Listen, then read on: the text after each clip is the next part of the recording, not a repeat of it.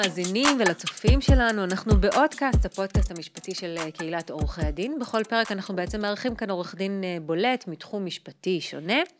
היום נמצא איתי כאן עורך דין רועי חלפון, שמתמחה בדיני משפחה וגירושין, ואנחנו נתמקד היום בנושא שכמעט ולא מדובר, והוא סופר סופר חשוב, תכף גם תבינו למה.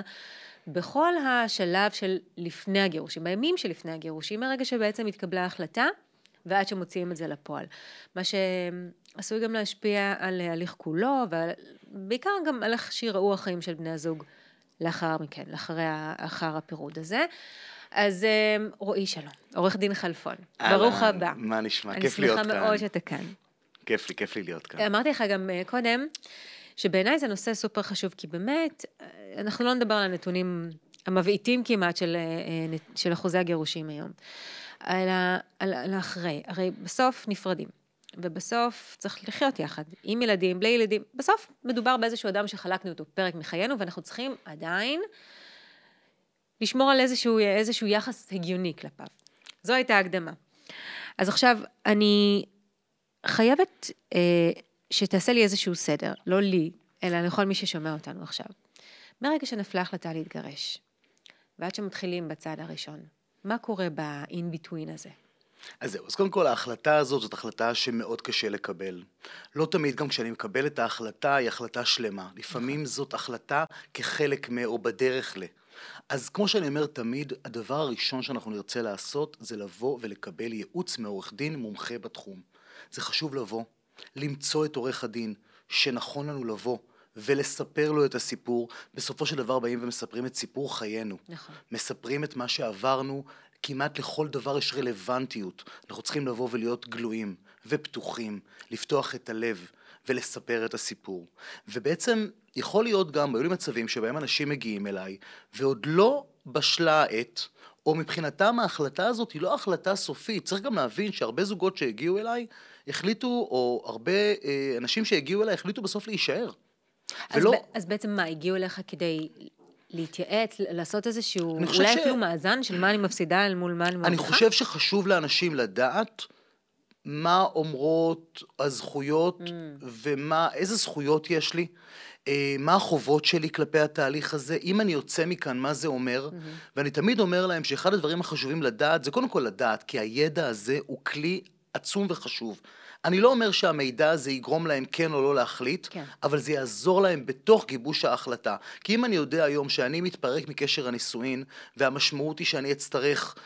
לחלוק את זמני השהות, להקים בית נוסף, אה, להשקיע, להשקיע בילדים, פתאום ללמוד לפעמים דברים שלא עשיתי ביום יום, בטח. אני אצטרך לעשות אותם. כל הדברים האלה מבחינתי צריכים לצייד אותי בכלים ומידע כדי לדעת איך אני מתמודד עם היום שאחרי, ואני אומר תמיד, צריך קודם כל לבוא ולשמוע ולקבל ייעוץ, ורק אז לחשוב אם באמת זה סופי. אם יש עוד איזושהי אופציה, אולי אפשר לבוא ולהתגשר. היו הרבה זוגות שהגיעו אליי, אפילו יחידים שהגיעו אליי, והחליטו להישאר בחיי שלום בית. כי עוד לא בשלה העת, mm. כי הם הבינו שזה גדול מאוד, כי הם הבינו שהלאבד... הבינו את ההשלכות. הבינו את ההשלכות, mm-hmm. ולפעמים לאבד, במיוחד היום בעידן, אה, טלי זה עידן, שבו הכל חשוף. Mm-hmm. הכל נורא נורא נורא זמין לי. נכון. אני מרגיש לפעמים שכבר די, כבר אין לי כוח. אני חי בתוך זוגיות, ולפעמים הגחמות, התחושות, אני חושב שהרצון הזה להיות מאושר, לכולנו מגיע להיות מאושר, בסוף אנחנו מגיעים לנקודה שהילדים קצת גדלו. העומס הזה והעבודה, השקעתי כל כך בילדים, השקעתי בבעלי או השקעתי בבת זוגתי או באשתי, השקעתי בכל כך הרבה דברים ופתאום אני מגיע לנקודה שתופסת אותי שוב פעם ואני שואל את עצמי, תגיד, אתה מאושר? תגידי, את מאושרת? והדברים האלה מעלים שאלות, וחלק מהפתרונות והתשובות הם גם בתוך מסע עם עורך דין. אז בעצם כשמגיע אליך זוג, ואתה יודע מה, מגיעים עם החלטה, כבר מגובשים. מה, מה התהליך שאתה מעביר אותם? כי הרי עורך דין בדרך כלל נועד לסייע בהליך המשפטי, בייצוג של אחד מבני הזוג מול בית המשפט, מול, אה, מול כל התהליך, ה... כי בסופו של דבר זה תהליך משפטי. נכון. או, או אתה יודע, תלוי באיזה מסלול בוחרים, אבל בגדול זה, זה הליך משפטי. אז מה התפקיד שלך כעורך דין? בעצם מה, איזה, באיזה כלים אתה מצייד אותם כדי לצאת לדרך הזו? אז קודם כל אני חושב שצריך להקשיב ללקוח. צריך להקשיב ללקוח. הרבה עורכי דין... כשבאים אליהם לקוחות, הם מנסים לעבוד באיזושהי תבנית מסוימת שהם מכירים. כן. תבנית שהם למדו, תבנית שהם עברו, תבנית מאיזשהו ניסיון. כל תיק וכל לקוח הוא תיק חדש. לכל לקוח היום מביא איתו משהו אחר, צריך להבין את זה ולהתאים לו. צריך להציע לו את כל האופציות שמערכת המשפט מאפשרת לו. הדבר הראשון זה בעצם אפשרויות להתגשר. צריך תמיד לבוא ולהבהיר ללקוח שדרך הגישור היא תמיד עדיפה. תמיד עדיף לנסות ולהתגשר. בואו אולי אבל... שנייה נתעכב. מה, מה, מה זה בעצם? מה, מה מציע הליך הגישור הכל כך מדובר? כי הייתה גם איזושהי רפורמה בתחום לפני כמה שנים, ואני לא בטוחה שלגמרי מבינים, זאת אומרת...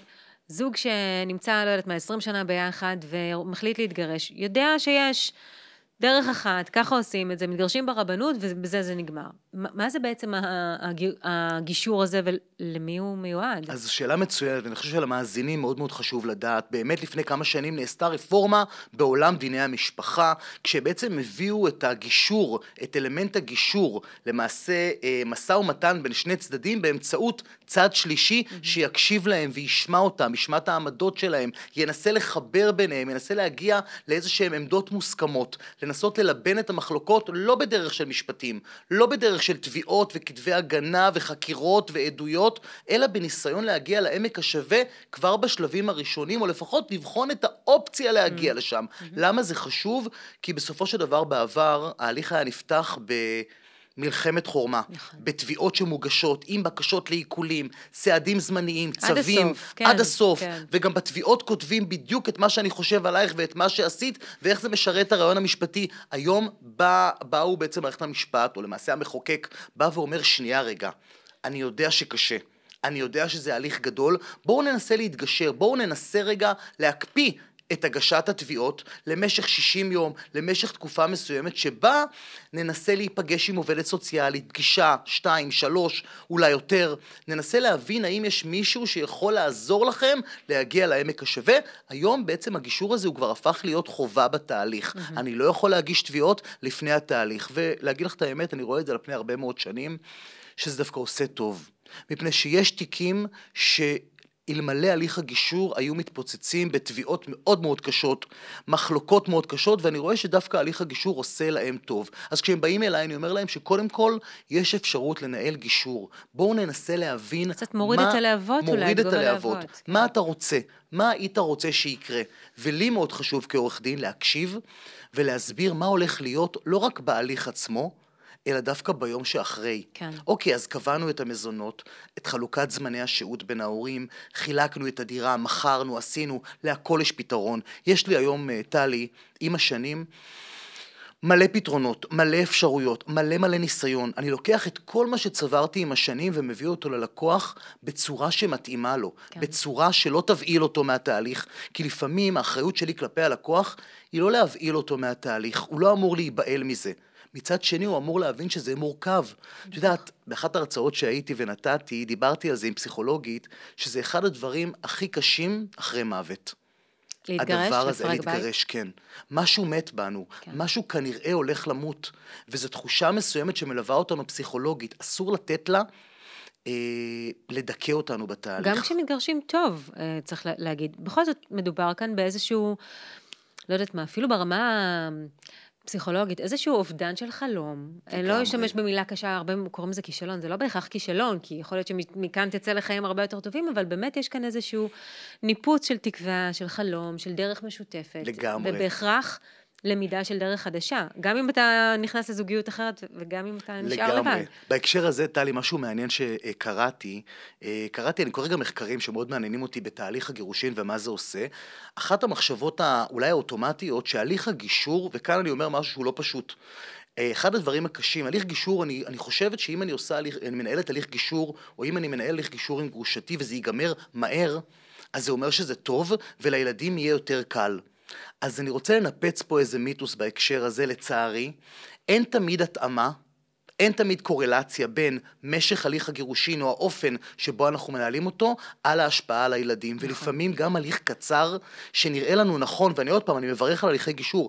לא תמיד זה משפיע באותה מידה על הילדים, ולא תמיד הילדים לא ייפגעו. כלומר, אנחנו צריכים להבין שבתוך הדבר הזה, כשיש ילדים, זה הופך את הדברים להיות הרבה יותר בעייתיים, ולפעמים גם גישור מהיר, הסכם מהיר שאני מברך עליו, ואני יודע לעשות אותו, ואני אוביל אנשים לשם.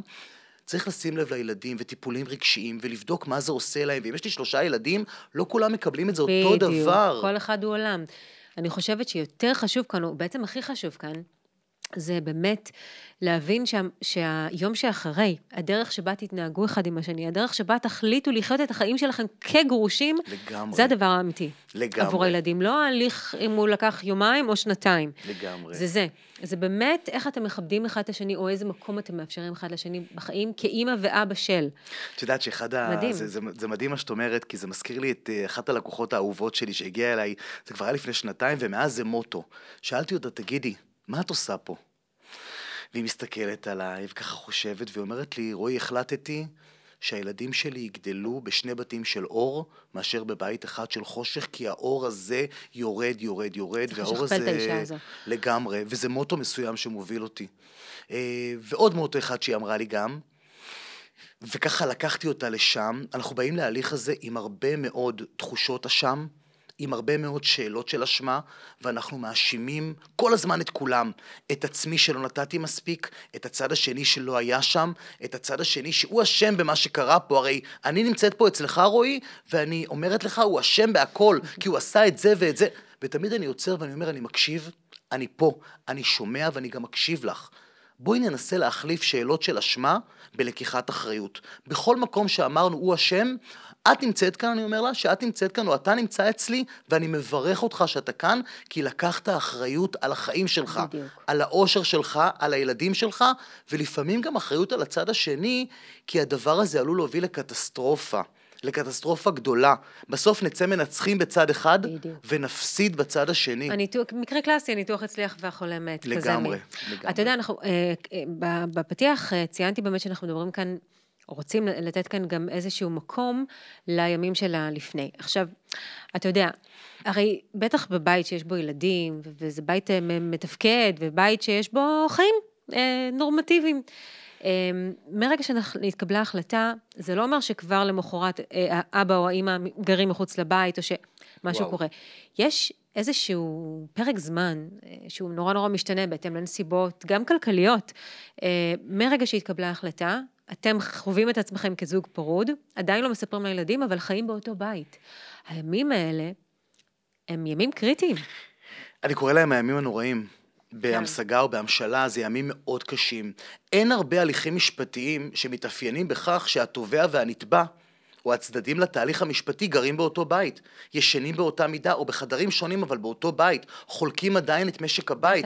לוקחים את הילדים לגן ולצהרון, ולוקחים אותם לחוגים. כלומר, האופי הזה הוא אופי מאוד מאוד קשה. אני קורא לה תקופת הביניים, או הימים הנוראים, זו תקופה לא פשוטה. צריך להבין שבשלב הזה אנחנו באים לעורך דין, מקבלים ייעוץ, אבל עדיין נמצאים באותו מקום. אז קודם כל צריך להבין ולנשום לנשום נשימה מאוד מאוד עמוקה.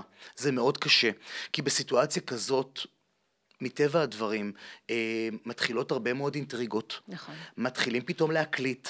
מתחילים פתאום לשים מצלמות. אני עד בשנים האחרונות לתופעה מדהים. מאוד לא פשוטה של הקלטות נרחבות בבית, הצבת מצלמות, הצבת מתקני ציטוט ברכבים, GPS ברכבים, הרבה מאוד דברים שנעשים. חוקרים פרטיים, חוקרים עניינים, פרטיים, וואו, אפילו טירוף. היום אפשר לראות איפה כל אחד מבני המשפחה ממש. נמצא. במחשב המשפחתי פתוח הוואטסאפ אה, ווב. זו סכנה מאוד מאוד גדולה, ממש. כולם רואים. עכשיו תראי, אני לא, טלי, הרבה פעמים זה כלי. זה כלים שעומדים בפני אחד המתדיינים, להביא אותם בפני ערכאות השיפוט, והם כלים או ראיות שמתקבלות. ולכן לפעמים זה דבר שהוא כמעט בלתי נמנע. ולכן התקופה הזאת זו התקופה הכי קשה. אז קודם כל, טיפ אחד מרכזי להבין שהתקופה הזאת, תקופת הביניים, לא כך ייראו החיים שלנו.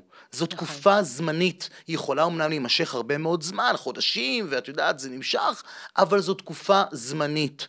מפני שאני אומר, וצריך להבין, זה טיפ מאוד מאוד גדול שלי, אחד הטיפים הגדולים שאני יכול לתת, זה לא לשבור את הכלים, ולא לעזוב את הבית יום אחד ולקום וללכת, לא האישה ולא הגבר.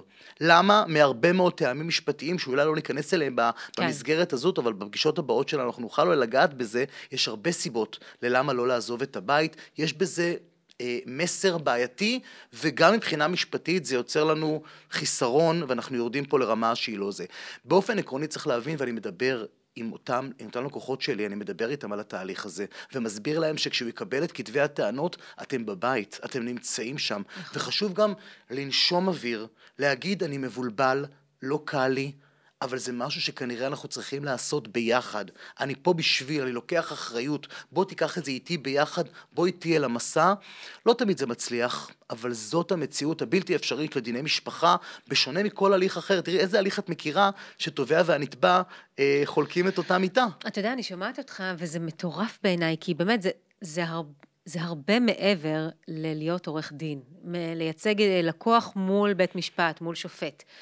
זה, זה, קודם כל אתה פסיכולוג, אני לא יודעת אם אתה מודע לזה או לא, אם יש לך תואר רשמי או לא, אתה פסיכולוג, אתה בהכרח פסיכולוג, כי דווקא התחום הזה שבחרת לעצמך, ואין לי ספק שתסכים איתי, שתסכים איתי על זה, זה, זה, זה באמת אולי התחום המשפטי היחיד שמשלב גם חוק וגם רגש. לגמרי. נכון? אתה מרגיש את זה?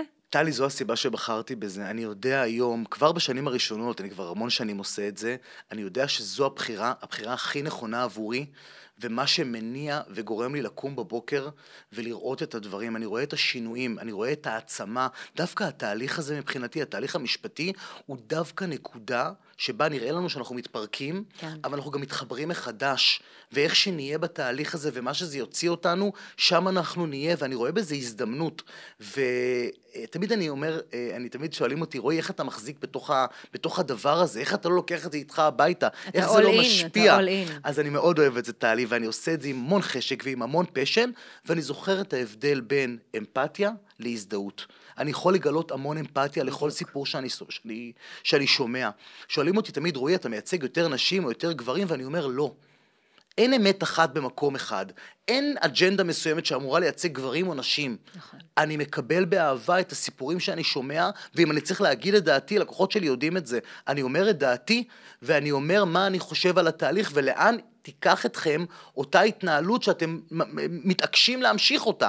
אז אני אומר, ההבדל בין אמפתיה להזדהות זה שאני יכול להקשיב לך ואני יכול לשמוע את הסיפור, אולי אפילו להזיל דמעות. קורים לי עד היום, קורות לי היום סיטואציות שבסיטואציות קשות אני רואה אנשים שמספרים איך הם מאבדים את עצמם בתהליך, אני שומע דברים מאוד מאוד קשים שיום אחד אני אכתוב על זה ספר, זה דברים שאני אפילו לא יכול לחלוק אותם מרוב שהם גדולים, זה גורם לי להזיל דמעה, אבל אני אומר לעצמי, רועי, זאת האמפתיה שאתה מגלה, אבל לא הזדהות. אמנם נכון שיש פה אלמנטים פסיכולוגיים ואני מקשיב ואני נמצא ואני מחזק, אבל אני זוכר שאני לא פסיכולוג, ואם צריך עזרה וזה בסדר גמור, אני חושב שהיום מה שיפה הוא לדעת שאנחנו צריכים עזרה. אנחנו צריכים עזרה, עורך דין ייתן לנו את כל הזוויות המשפטיות, אם הוא מספיק טוב, הוא ידע ללחוץ איפה שצריך, להציג את הכל, אבל יש הבדל בין אמפתיה להזדהות, זה לא הסיפור שלי, זה הסיפור הקשה של הלקוחות שלי, שהם חלק ממני, הם באמת חלק ממני, אני יכול לישון עם זה בלילה, ולקום אל תוך הדיון הזה בבוקר, והצדק הזה, והתחושה הזו שאני רוצה שיהיה להם טוב, זה כמו בני משפחה שלי. אבל זה הסיפור שלהם, ואם אני לרגע אחד אזדהה איתם, אני אאבד את הסנטר שלי כעורך דין, נכון. כמשפטן, כי קודם כל, את זוכרת אותי, קודם כל בשביל להיות המשפטן והיועץ המשפטי שלך. נכון. ואת יכולה להגיד לחברה שלך את הכל, וגם לי. אבל אני אדע ללחוץ או להציג את הדברים בזווית הנכונה לנו לתוך ההליך המשפטי. בדיוק, וזה בדיוק המקום שבו נמדדת המקצועיות שלך. אני חייבת להגיד לך, אני שומעת אותך, ושני דברים לי אליך, ככה לסיכום האירוע שלנו. אה, דבר ראשון, אתה שחקן נשמה, ואני חושבת שדווקא בתחום הזה, שמערב כל כך הרבה רגש, ואולי אחד הדברים הכי קשים באמת שבן אדם יכול לעבור אה, בחיים שלו, בינו לבין עצמו, וזה הופך אותך להיות האיש הנכון במקום הנכון, אני חייבת להגיד. וואו. אה, ודבר שני, כשיצא הספר שלך, אני מבקשת עותק חתום. אין לי ספק, סגור? את יודעת, בוא נלחץ יד. טלי, דיברנו על דמעות, הצלחת להזיל לי גם כאן דמעה, תודה רבה.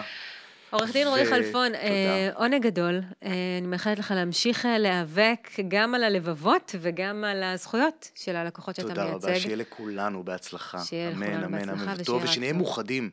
הכי חשוב. לגמרי. תודה רבה, רועי. תודה רבה.